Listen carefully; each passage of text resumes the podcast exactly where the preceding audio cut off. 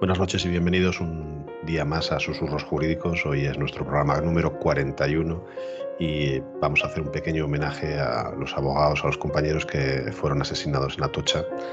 En breve se celebra su aniversario y vamos a contar un poco la, historia de lo que sucedió, de las causas y cómo se llegó a eso.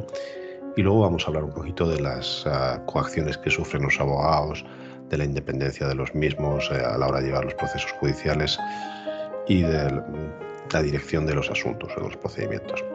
Eh, está hoy con nosotros Inma, Yolanda y JR y la que nos va a hacer hoy la introducción es eh, Yolanda, que te voy a dar ya la palabra para que nos empieces a explicar un poquito cómo fue eso de, de los asesinatos de los compañeros de Atocha, cuáles fueron las causas y, y un poco lo que opinamos de ello. ¿vale? Te doy la palabra buenas, buenas noches. Bueno, pues, eh, pues tenemos que ubicarnos poco menos que esto tiene que empezar como en aquella serie de Sicilia años 20, ¿no? Porque es ya un poco eh, nuestra historia, era el año 1977. Eh, por situarnos, sabéis que la Constitución se aprobó desde el 78. Estábamos todavía viviendo un momento pues totalmente de tránsito después del fallecimiento de Franco en el 75 no estaba legalizado el Partido Comunista y entre los despachos que había en Madrid, pues había un despacho de abogados laboralistas bastante vinculados a lo que era el Partido Comunista, que como decíamos no estaba legalizado todavía entonces, que, eh, bueno, pues que aparte de la defensa de los trabajadores, porque solo eran laboralistas, bueno, pues estaban bastante implicados en, en política. Pues una noche del año 24 de enero del año 77, pensando que, en ese abogado precisamente había una persona que pertenecía al Partido Comunista, que se llamaba Joaquín Moreno, pues entraron tres personas, dos de ellas armadas, el tercero fue el que eh, no iba armado y cortó pues, los cables de comunicación telefónica, se dedicó pues, a otro tipo de tareas. Y eh, al no encontrar precisamente a esta persona, que era la que ellos iban a buscar, pues eh, simplemente abrieron fuego y mataron a cinco personas, tres abogados laboralistas, que eran Enrique Valdevira, Luis Javier Benavides, Francisco Javier Sauquillo, un estudiante de Derecho, que era Serafín Holgado, y un administrativo que trabajaba allí, que era Ángel Rodríguez Leal. También resultaron gravemente heridos pues, otros compañeros como Miguel Sarabia, Alejandro Ruiz Huerta, Luis Ramos Pardo y Lola González Ruiz, que estaba casada precisamente con, con Javier Sauquillo. Eh, libró milagrosamente Manuela Carmena, que precisamente porque necesitaban su despacho para una reunión, pues se había ido a otro, a otro despacho que todos estos compañeros tenían también en Madrid. Bueno, pues eh, ciertamente todo esto hay que marcarlo en, en, lo que pudo considerarse como una semana, una semana negra, una semana muy importante en la historia de nuestro país, había comenzado la semana pues, con, varios atentados por parte de, personas con una ideología eh, pues más bien falangista, más bien franquista, pues contra gente que pretendía pues eso, la legalización del Partido Comunista, la instauración de la democracia, la aprobación de la Constitución, que ya estaba en ciernes, y ciertamente fue un momento muy crucial. Se, vio amenazada precisamente la transición y nuestro, nuestra vuelta a la democracia con todo, esto. Bueno, pues, eh, pues simplemente decir que precisamente lo que se pretendía fue el efecto rebote para todo lo contrario. Hubo muchísima gente que salió a las calles, hubo unas manifestaciones de apoyo a todo lo que era la, transición democrática en aquel momento y, por supuesto, bueno, pues eh, de duelo por todas estas personas, por estas cinco personas fallecidas, no solo por los tres, por los tres abogados. Y yo creo que efectivamente, bueno, yo creo, es la historia de nuestro país, que precisamente lo que supuso fue eh, como un vuelco hacia todo lo contrario, como un vuelco hacia querer que este país volviera a la democracia, que se aprobara por fin la Constitución y que se instaurara un régimen democrático que es el que mantenemos en la, en la actualidad. En cuanto al juicio, pues decir que efectivamente a estas a dos personas se les condenó como autores materiales de los hechos, a Fernández Cerrá y a García Julián a 193 años de prisión a cada uno de ellos y a Francisco Albadalejo, que era el que no iba armado, se le condenó a 73 años. Decir que fue la primera vez que la extrema derecha, por decirlo así, pues fue sentada en un banquillo, juzgada y condenada. Sí es cierto que uno de ellos, eh, posteriormente a la fecha de juicio, en uno de los permisos, se le concedió una libertad provisional en el año 91. Todos sabemos que pese a las condenas de todos estos años, con la entrada en vigor posteriormente de la Constitución y del tope de cumplimiento, pues su tope de cumplimiento eran 30 años entonces. Y uno de ellos, precisamente en el año 91, aprovechando esta libertad, pues eh, se, se, fugó, se fue a Brasil.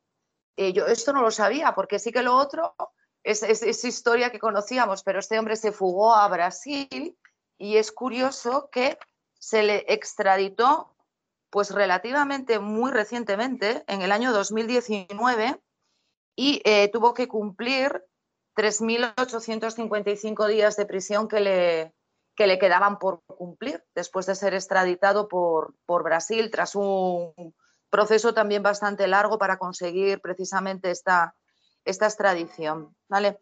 Bueno, pues hay unos documentales muy buenos, la verdad es que son francamente recomendables para todos. Yo recuerdo que uno de ellos, eh, con motivo del, del, aniversario de mi colegio, se hizo un visionado conjunto y parece increíble que, que, no se sepa que, que, todo esto pasó. O sea, eh, pretendo con mis palabras hacer como una reivindicación que hubo gente en nuestra profesión que puso las castañas en el fuego porque el régimen que tenemos en la actualidad, porque la democracia que tenemos en la actualidad, pues, eh, pues sea el régimen en el que ahora estamos y que a muchos de ellos, a estos tres en concreto, igual que al otro estudiante y al administrativo, les costó la vida, igual que les costó la vida a muchas otras personas en este país en aquellos años. Es cierto, no porque seamos abogados, pero eh, bueno, pues eh, ya que somos abogados, pues eh, justo es reivindicar.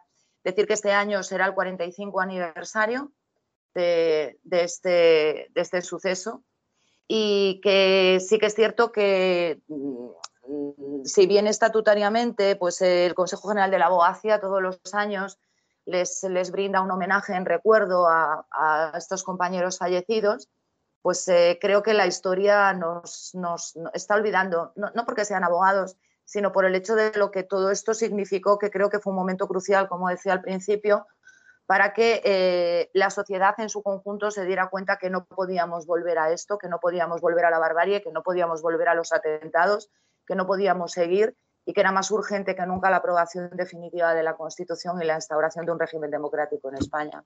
Y bueno, pues no sé, poquito más de lo que es así la historia os puedo, os puedo contar. Muchas gracias, Yolanda, por la introducción.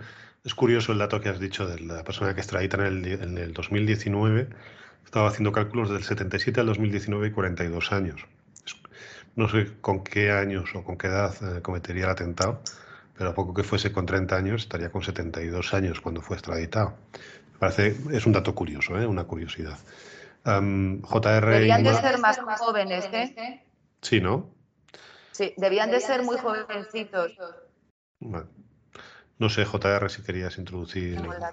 No, eh, yo eh, lo que quería era significar este programa pues, como sentido homenaje a aquellos compañeros que, que desde luego sufrieron en sus carnes la defensa, el odio eh, de aquellos que eh, querían perpetuar un régimen eh, que limitaba las libertades, los derechos, y precisamente porque esos compañeros luchaban por esos derechos, esas libertades, fueron, fueron asesinados.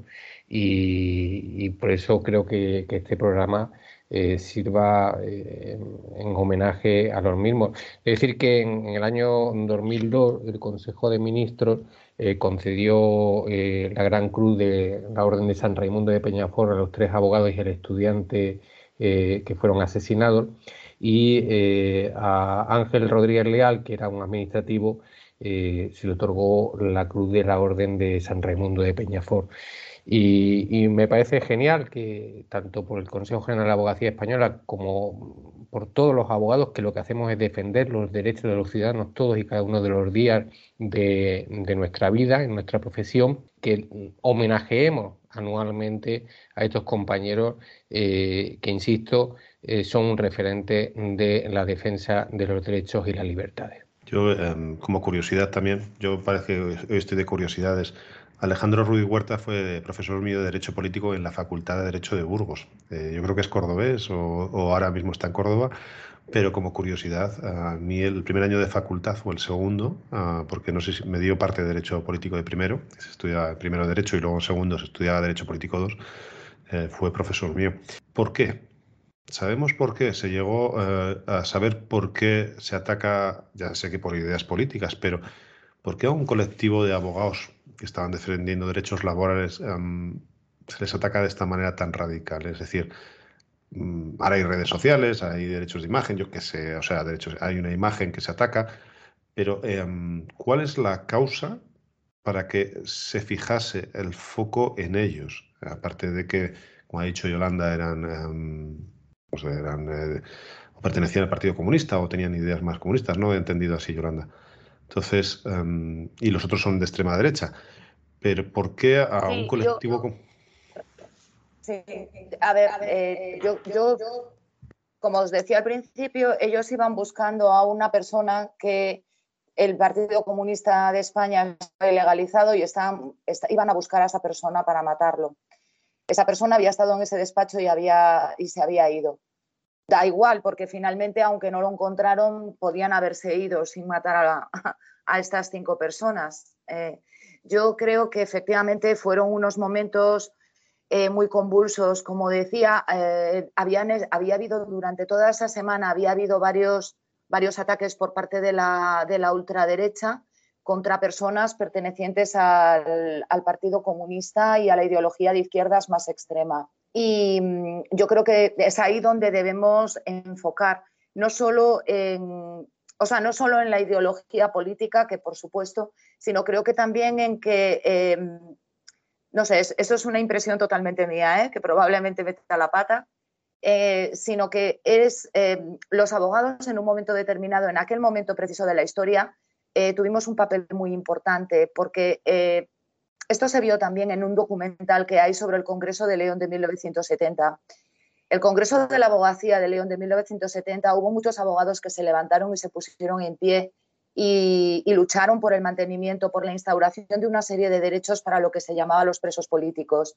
Todo esto viene enmarcado en todos esos años convulsos, finales del periodo franquista y primeros años de la democracia teníamos un papel importantísimo porque sabíamos defender a las personas, igual que es nuestro trabajo ahora, pero quizás más necesario en aquel momento en los que los derechos, pues eso, no estaba aprobada la Constitución, o sea, no teníamos, no teníamos los mismos derechos reconocidos que tenemos ahora con nuestra Constitución, no existían normas como pueden existir ahora de defensa de los presos, de los detenidos, de las personas que ahora existen con todas las reformas que tenemos.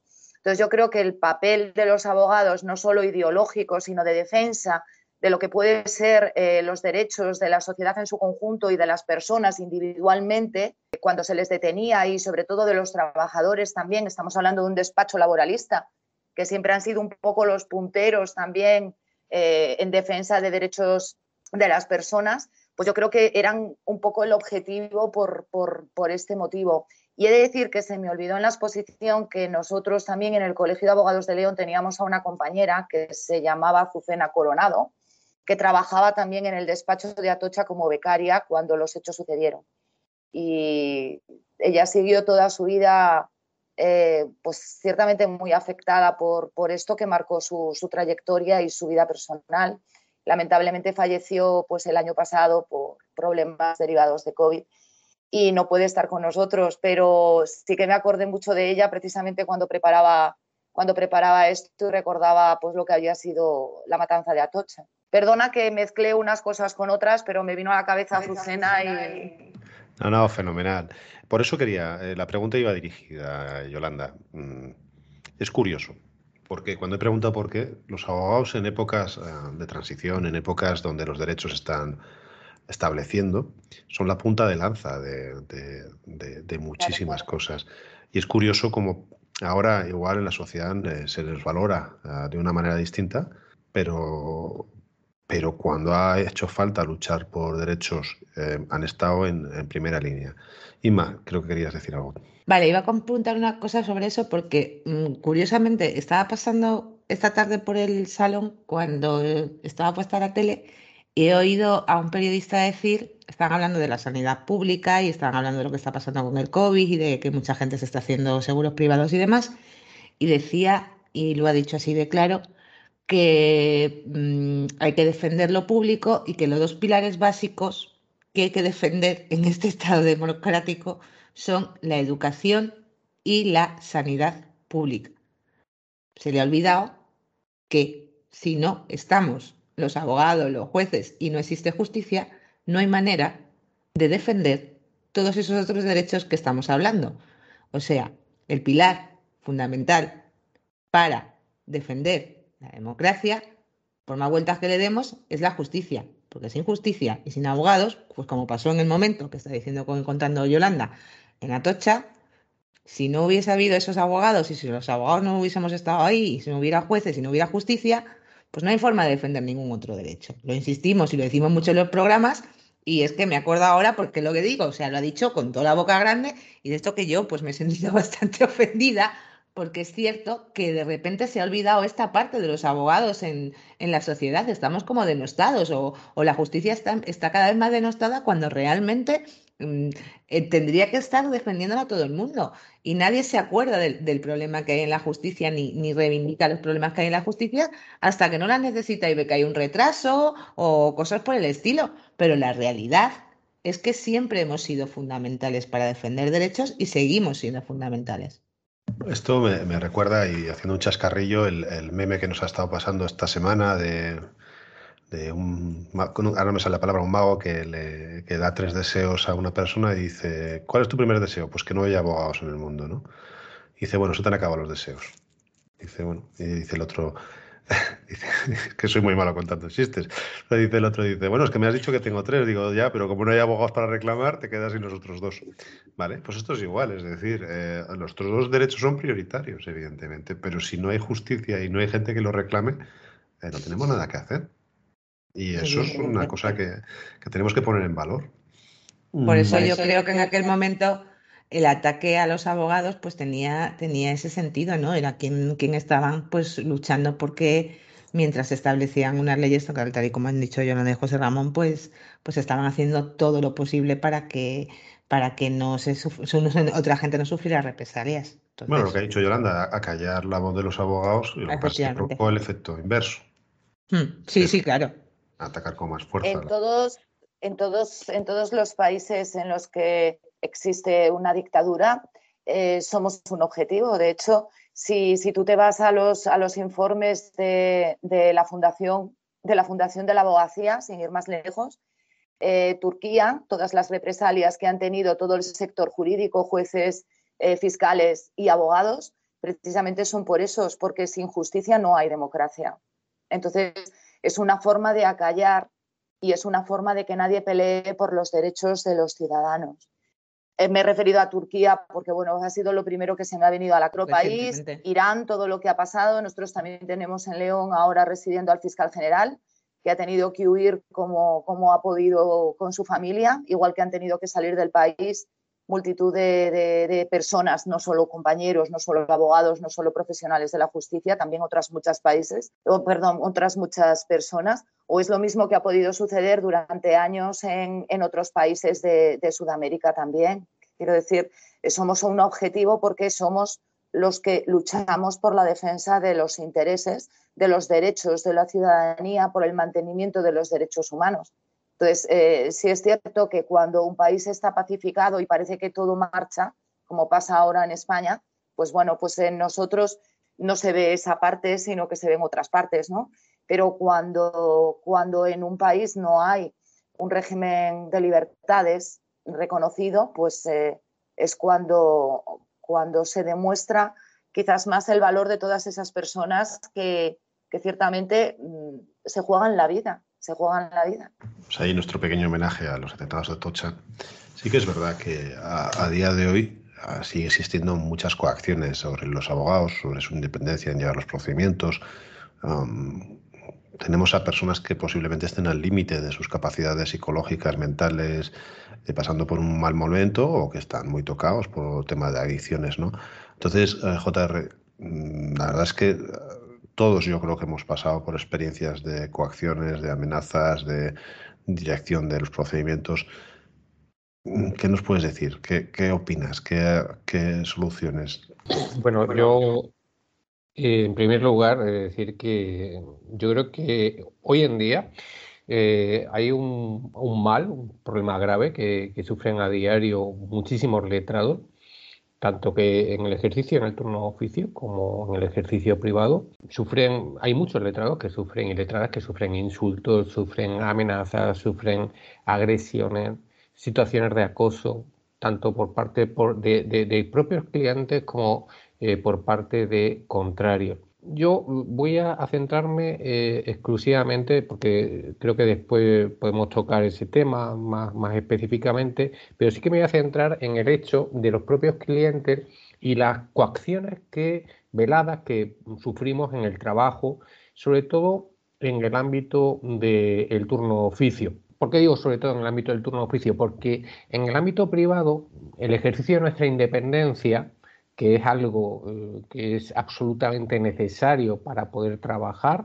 es algo que la independencia de quienes ejercemos la abogacía resulta un Estado de Derecho tan necesaria como la propia imparcialidad del juez, ¿verdad?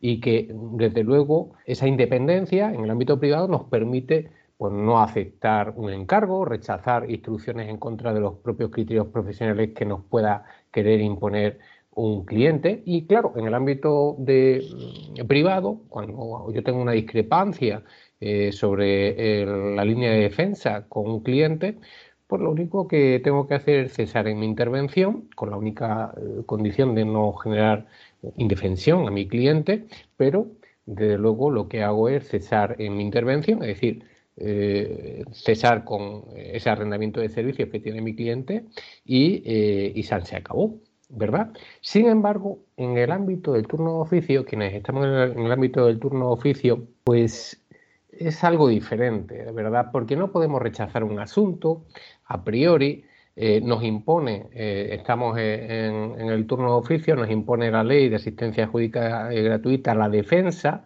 eh, nos dice solamente la ley de asistencia jurídica gratuita que solo en el orden penal los letrados designados podemos excusarnos de la defensa y eso siempre que concurra un motivo personal y justo que debe ser apreciado por el decano, la decana del colegio. Claro, ese motivo personal y justo generalmente consiste en una incompatibilidad ética para desarrollar la defensa del cliente, etcétera, pero, pero ¿qué pasa cuando en el ámbito de oficio tenemos una grave discrepancia con nuestro cliente y este intenta conculcar nuestra independencia. Esto ocurre muy a menudo. Yo eh, he tenido eh, clientes y muchos compañeros han tenido clientes en el turno de oficio, clientes que llamamos querulantes, esos clientes querulantes que son aquellos que eh, tienen 200 pleitos, tienen 200 abogados de oficio, 200 pleitos y cada día tienen un abogado distinto para cualquier cosa. ¿no? Y generalmente me he encontrado con, ese tipo de clientes que te indicaban una serie de, eh, una serie de directrices generalmente sin sentido, sobre cómo se tenía que defender, qué se tenía que presentar eh, como prueba, eh, qué se tenía incluso que decir en el propio juicio. Claro, eso es un atentado directo a la independencia, ¿no? al ejercicio de la abogacía. Y eh, bueno, yo generalmente he tenido mano izquierda pues, para razonar mediante el diálogo con los clientes que no era el camino, lo que, lo que, lo que indicaban y reconducir eh, esa situación y yo poder ejercer mi defensa como, como Dios me dio a entender, ¿no? Y el derecho. Es verdad que hay veces que un par de veces me he encontrado con graves coacciones. Graves coacciones en el sentido de decir, no, pues si no, no, no defiendes, no dices esto, no presentas esto, eh, te voy a denunciar al colegio. Eso ocurre muy a menudo, muy a menudo. Y quizá eh, pues se debería articular eh, unos mecanismos un poco más claros para el abogado defensor, sobre todo cuando estamos en el turno de oficio. Vuelvo a insistir que estamos compelidos a, hacer, a, llevar a cabo una defensa, pues para nosotros, eh, como abogados y abogadas, poder defendernos, podernos retirar de una forma clara y rápida en ese caso. Pero como digo, en esos casos, pues cuando he sufrido esa, esa coacción más grave, pues lo que he hecho es un escrito a, mi colegio para que donde exponía esa conculcación de la independencia a fin de que me amparase y renunciando a la defensa. Y he de decir que, digo que en dos veces en 25 años, que no he tenido ningún problema y se, y se ha admitido y se ha admitido eso. insisto, yo creo que, que quizás falta respecto de este, este hecho concreto un protocolo que solvente esas situaciones en que el abogado pues tiene problemas serios con el cliente, que como digo son situaciones muy frecuentes y que tenga esa respuesta arreglada y rápida, de forma rápida e inmediata. ¿Eh? Eh, incluso una reforma eh, a nivel de la, ley de defensa que estamos esperando, del derecho de defensa, en la cual pues se pudiera regular, se pudiera también recoger ese, tipo, ese tipo de situaciones y solventarlas. Está la, famosa frase Inma de por expresa orden de mi cliente, porque sí que es verdad que nos ha ocurrido a todos. yo luego podemos, podemos contar algún, algún caso, Inma, pero querías hacer tú algún tipo de apunte, ¿no? Sí, estaba, estaba pensando, creo que ya lo he contado en otro episodio de Susurros, pero por lo que decía José Ramón sobre la rapidez y lo de renunciar o no, quizás una serie de recomendaciones que podríamos dar a, como siempre hablamos de estudiantes o de gente que empieza, pues podemos utilizarlo. Yo en este caso, que creo que conté en su momento, tenía un, pues como todos tenemos en el turno de oficio, que la gente no lo entiende, pero no encontramos a los clientes hasta que estamos en la puerta del juzgado. Bueno, pues yo lo encontré el día de antes y me encontré con un señor muy, muy, muy agresivo. Y un señor, pues de estos que dice José Ramón también, que además me doy cuenta que es un querulante, ya me había informado en el colegio y demás, eh, había cambiado no sé cuántos abogados, y yo me encuentro pues que estoy en una situación muy mm, preocupante porque no me fiaba, o sea, yo, yo temía una agresión física, creo que ya lo conté en su momento. Bueno, el caso es que yo me voy y aviso a la procuradora. Ese es el primer consejo que yo le doy a cualquiera que tenga un problema de esos. O sea, los procuradores tienen que estar, pero si tenemos un problema, pues yo, por ejemplo, llamo a la procuradora y le digo, con esto podemos tener un problema, por favor, vente antes, vamos a estar antes, y si hace falta, pues se avisa seguridad, que esté pendiente de nosotros, lo que sea, porque pensamos que va a haber un problema. Esa es una de las cosas que yo hago y que recomiendo hacer. Bueno, efectivamente este señor se presentó, se montó un pollo allí un poco regular, parece que venía un poco más calmado, pero bueno, se montó el pollo, pero ¿qué pasó? Que la señora juez dijo que ese señor era un querulante, efectivamente, que llevaba retrasando el procedimiento mm, pidiendo abogado de oficio continuamente y que yo celebraba sí o también y que le daba igual el escrito que yo había presentado a la comisión provincial diciendo que me eximieran de eh, tener que defender a ese señor por los problemas que estaba teniendo para empezar para localizarle. Bien, eso significó que tuve que hacer un acuerdo, ¿vale? Al final no se celebró el juicio pero es que este señor al día siguiente o a los dos días se me presentó en el despacho de forma muy agresiva también, porque había presentado una queja precisamente a la comisión provincial por el tema del turno de oficio. Esto no lo encontramos mil veces y temes por tu vida, porque yo pensé de verdad que este señor me agredía, le cerré la puerta y lo solucioné como pude con el colegio. Pero esa celeridad que necesitamos a veces no llega y eso es una de las cosas que hay que solucionar. ¿Qué más consejos cuando mm, yo los recibí en la escuela de práctica jurídica y nunca los intento no saltármelos? Consejos para intentar evitar que sepan datos personales, no sepan dónde vives, no sepan de tu familia. A mí me recomendaron, por ejemplo, que nunca se me ocurrieran, yo hay un compañero que ha hecho muchas broncas porque tiene en su, en su despacho una foto de su mujer y sus hijas. Eh, yo no tengo nada personal en mi despacho. No hay una sola foto, como mucho hay una foto de mi perro. Pero vamos, hasta la del perro he quitado ya, os diré, porque los animales también pueden ser objeto de amenazas y también pueden ir a por ellos. Entonces, otra de las cosas, pues intentar que sepan lo menos posible. Aún así, hay veces que averiguan y se producen amenazas ya no solo contra nosotros, contra nuestras familias y demás. Denunciar, pues sí, pero es que la mayoría de las veces no denunciamos. Somos nosotros mismos los que no denunciamos. Esa es una realidad. Estaba mirando, ya que decís de casos un poco llamativos. Estaba mirando algunos recientes y me he encontrado uno de marzo de 2023, pero, pero viendo un, artículo del 2019 que dice que crece el número de abogados y que denuncian el acoso de sus clientes. Eh, uno, de los, uno de los que viene, eh, bueno, en, 2019 hay el juicio de una, de una letrada que fue, que fue amenazada y, y demás, y unos compañeros pues se presentaron a apoyarla, evidentemente, hice, mm, hizo una especie de llamamiento para intentar protegernos, ¿no? diciendo que no estábamos lo bastante protegidos. En ese artículo viene el caso de una procuradora que fue muy conocido y que todos conocemos, creo, porque fue muy llamativo. Una procuradora que tuvo que dejar de, dejó la profesión y se tuvo que, marchar de donde estaba. En el artículo dice que lo estaba pensando, pero es que lo hizo. Una procuradora de Madrid que recibía hasta 70 llamadas al día de un cliente acosándola sexualmente. Y mm, esa procuradora al final tuvo que dejar, como decía Willy, hay muchos mm, compañeros que acaban sufriendo problemas psíquicos serios. Este, este, este caso, como digo, fue muy conocido y muy sonado porque fue muy grave, tan grave como para que una compañera procuradora, porque nosotros los abogados lo sufrimos, pues tuviera que dejar la profesión. Dice este artículo también, un estudio que hizo Alto y demás, eh, que somos las mujeres abogadas las que más sufrimos normalmente este tipo de problemas. ¿Vale? Que mm, somos, bueno, algunos creerán que somos más vulnerables, pero es cierto pues eso, nuestra condición doble de abogadas y mujeres, eh, volvemos al tema de la igualdad y discriminación que tanto me gusta a mí, pues se mezclan y a veces, pues eso, ya luego tengo otro asunto que yo tuve que, mm, en otro programa, proteger mis datos porque estaba siendo acosada. Eh, no lo denuncié. Bueno, pues recomendación, primero, ponerlo en conocimiento del colegio oportunamente y segundo, pues poner las denuncias oportunas. Quizás esa reforma que dice José Ramón tenga un poco que ver con lo que estamos hablando.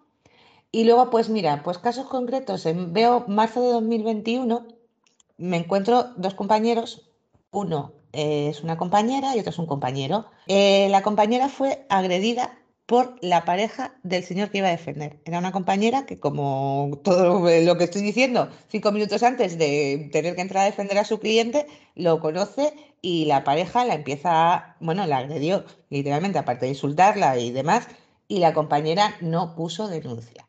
Pero sí que fue agredida en el mismo juzgado. Y lo que denunciaba la compañera es que es precisamente donde ella estaba, no hay seguridad en los juzgados, que es otra de las cosas que podemos encontrarnos. Claro, Mm, en la mayoría de los juzgados hay seguridad, pero claro, los juzgados son muy grandes y no siempre tienes al vigilante. Por eso daba yo el consejo de que si ves que va a haber un problema, avisa a los vigilantes de seguridad o a la Guardia Civil, que puede estar en la puerta del juzgado, para que estén atentos. El otro compañero fue un compañero de Albacete que durante años sufrió acoso por un cliente y que eh, no denunció, no denunció, hasta que denunció ahora en 2021, que ella sí que fue agredido y tumbado en la calle y que en este caso el Colegio de Abogados de Albacete se ha presentado como acusación particular eh, en apoyo del colegiado. Creo que eso también es muy importante. Creo que tenemos que saber que los abogados tenemos derecho a que nuestros colegios, que muchas veces no somos conscientes de ello, defiendan nuestros derechos. Nos empeñamos en defendernos a nosotros mismos, que nos defienda un compañero. Bueno, pues no. Hay que pedir el amparo del colegio y creo que los colegios, cuando hay una agresión a un compañero, deben estar como acusación particular. Siempre, siempre. ¿vale? Porque creo que es la forma de protegernos como colectivo también. Y bueno, eso un poco, un poco, un poco en general. ¿Cómo protegernos? Pues es que uno no sabe cómo protegerse. Yo recuerdo otro caso concreto de hace unos meses de un compañero que conocen tanto Yolanda como José Ramón, que el compañero, ya te digo yo, que además es como un armario empotrado y casi sufre una agresión en el espacio hasta el punto que ha tenido que poner cámaras. Claro, ¿cuál es el problema de poner cámaras en un despacho de abogados? Pues que nosotros tenemos una ley de protección de datos y, una, y, una, y, una, y el secreto profesional. Entonces, se, supone que eso nos genera un problema también. Bueno, pues a lo mejor a eso también hay que darle una vuelta. ¿Vale? Porque recuerdo que además se ha cambiado, por ejemplo, porque no podemos grabar conversaciones con los clientes, ciertas cosas, y, y eso pues a veces te genera verdadera indefensión cuando tienes que pedir. Mm, una cosa que muchos compañeros no saben por ejemplo, es, mm, es cierto que tenemos secreto profesional, es cierto que tenemos, por ejemplo, entre compañeros, porque entre compañeros también se sufrimos amenazas o coacciones o, o vejaciones o ciertas cosas. Bueno, pues cuando pasa esto, es cierto que, por ejemplo, en las comunicaciones ya sabemos que no podemos utilizarlas, pero hay una vía, pedir si lo tenemos que utilizar en un procedimiento judicial porque nos sentimos de alguna forma amenazados por un compañero o por cualquier otra persona, podemos pedir al colegio que se nos autorice que se pueda hacer uso de eso y mm, saltarnos de alguna forma esa norma porque realmente si no nos produce defensión. O sea, todos los consejos es que si te ves en una situación parecida, pues inmediatamente pedirá para el colegio. Coacciones hemos sufrido todos de muchos, de muchos modos, de muchas maneras coacciones psicológicas, físicas, eh, o amenazas físicas. hay muchas que, te pueden... Yo recuerdo al principio cuando empecé, una señora me amenazaba con que se iba a tirar al tren, cuando todavía pasaba el tren por el centro de Burgos. Te quiero decir que, muchas veces recibes la presión de, determinadas acciones y em, yo antes lo pensaba, según estaba escuchando a JR y a Ima, es, em, muchas veces adoptamos la posición cómoda, hacer lo que nos piden y ya está. Pero es un poco como las conformidades con fiscalía. Si no perdón, eh, las acusaciones, retirar una acusación fiscalía. Si no la retiran, o si la retiran, tienen que hacer un informe posterior. Hay veces que, que por no pelearte con el cliente, por no tener que estar informando al colegio y por no tener un posible pleito de responsabilidad civil, dices, mira, por orden expresa de mi cliente pido esto. Yo, yo siempre te cuento lo mismo, yo me quité del turno de familia de Burgos porque hubo una cliente que me obligó a pedir una pensión compensatoria el trato que me dispensó fue tan vejatorio como tú lo pides. Y yo, vale, yo lo pido, pero yo esto no lo vuelvo a pasar. Eh, hablamos de pensiones compensatorias cuando llevaban seis meses casados, tenía 30 años, no había trabajado en su vida y los ingresos fuera del matrimonio eran iguales. Entonces tú tienes un criterio y, si no lo puedes mantener, mm, igual es orgullo, igual es responsabilidad, igual es pero yo no estoy para que me digan tú haces esto cuando va en contra de mis ideas eh, que defender.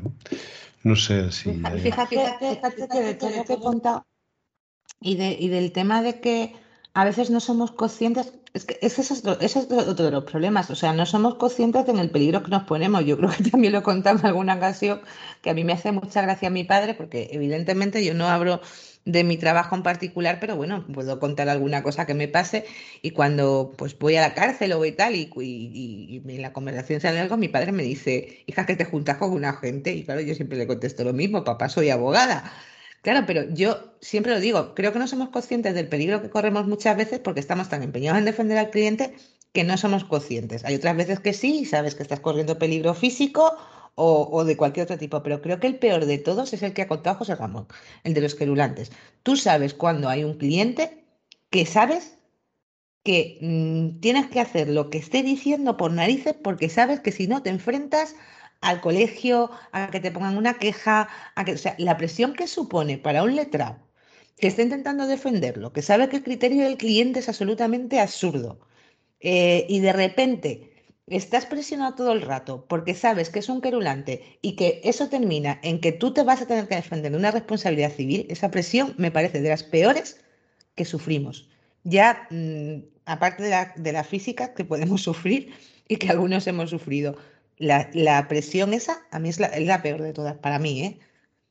Yo una cosa, y, es que, a, raíz de lo que está comentando William Isma y lo que comenté antes, eh, otra, otra opción también que tenemos es decirle al justiciable, es decir, al cliente designado por el turno de oficio en este caso, e insisto, si estamos en el ámbito privado, yo en ese mismo momento le digo, aquí ha terminado nuestra relación, no le causo indefensión y se acabó, pero decirle al justiciable designado por el turno de oficio que tiene la posibilidad de eh, que si no está de acuerdo con la defensa que estoy ejerciendo y ante esa grave discrepancia puede solicitar un nuevo letrado ante el colegio vía artículo 21 de la ley de asistencia jurídica gratuita.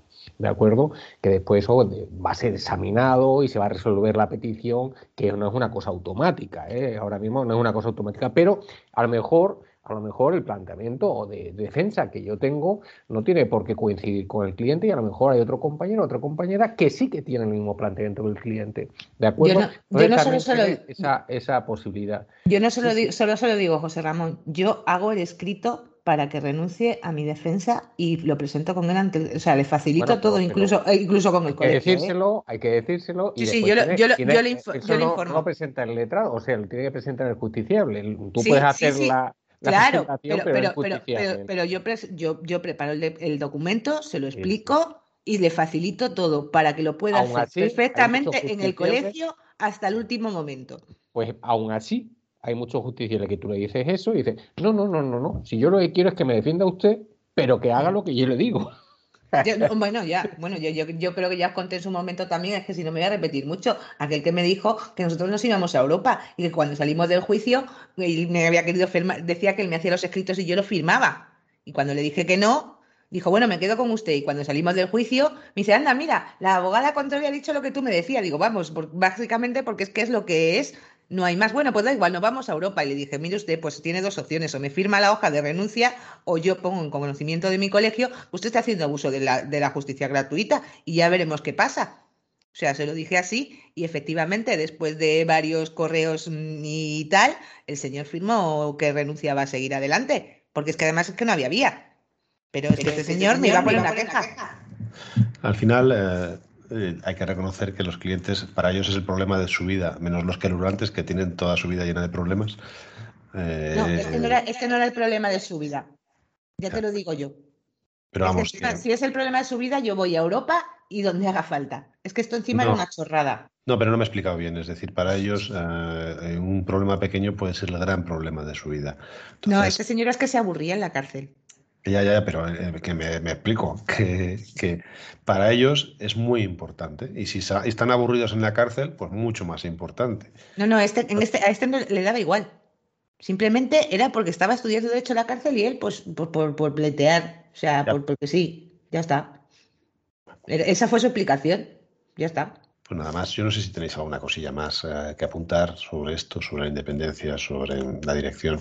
Yo creo que es un, es un problema que tenemos, que Google lo está haciendo cada vez más grave, eh, cada vez viene con una información más errónea y más eh, equivocada, porque se cree que todo es igual y los procedimientos judiciales cada uno es diferente. Y entonces, bueno, sí, Google y muchos compañeros que están utilizando el marketing, que ya lo he dicho en otros programas también, de una forma muy agresiva, mm, posicionándose en circunstancias y contando cosas que se alejan mucho de la realidad. Nos estamos haciendo mucho daño a nuestra propia profesión. Es muy bueno poder acercar el derecho a los ciudadanos, pero hay que saber y hacerlo con responsabilidad. No debemos olvidar nunca quiénes somos ni a qué nos debemos, porque luego nos quejamos si los jueces pueden, no pueden. Bueno, pues nosotros también. Bueno, los clientes tienen que ser también responsables en el sentido de que ellos tienen que ver si la persona con la que están tratando es una persona que vende humo o no lo vende, eh, en la medida de sus capacidades. Pero ¿cómo lo sabe un cliente, Willy? Bueno, como vas a una tienda o como vas a un sitio, es decir, en no.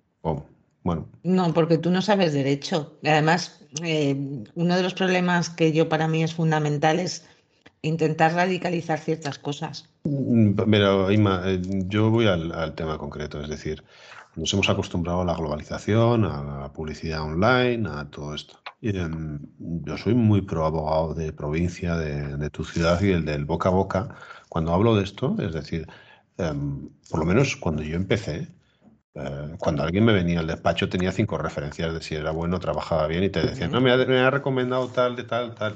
Y eso es lo que se está perdiendo por eh, Google y por los buscadores, las referencias. Y el boca a boca es muy lento, pero em, los abogados de provincia, eso que somos todos, eh, tenemos una responsabilidad extra, porque no la podemos liar, porque en el momento que liemos y equivoquemos eh, un procedimiento, o iniciemos procedimientos masa, yo me acuerdo de las acciones de Popular, por ejemplo, yo no las empecé hasta que ya no tenía la certeza de que se podían ganar, eh, yo veía muchos despachos de otras ciudades grandes que iniciaban esos procedimientos en masa.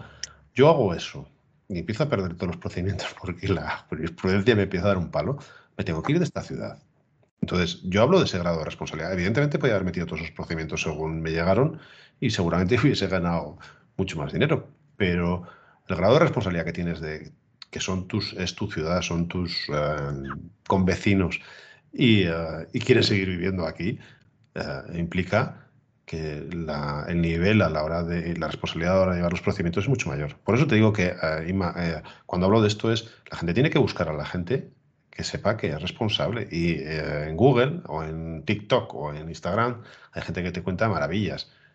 Tienes que luego coger y saber que esa persona que cómo lo hace, cómo trabaja, y si es responsable o no. Y eso es el boca a boca, o saber dónde. Que ahora tienes los comentarios de Google y todo esto, pues tienes que. Bueno, pero es que los comentarios de Google son absolutamente manipulables. Por supuesto, como los de Amazon o como. Como los de Amazon y como todos los demás. Pero, pero tienes que hacer esa pequeña labor de investigación que la hacemos todos cuando compramos alguna cosa en Amazon, ¿no? Pues eh, o Amazon o cuando vas a un restaurante y miras TripAdvisor o cuando, pues lo mismo con los abogados, ¿eh? Eh, y también tienes que saber diferenciar, que yo creo que ya tenemos todos un sexto sentido para ver cuáles son las reseñas buenas y las malas, las inventadas y, todo esto. Por eso digo que el, cliente tiene que hacer una pequeña labor de, investigación siempre, porque si no se puede encontrar como cualquier cosa. Vale. No sé si hay alguna cosa más y si no dejamos el programa.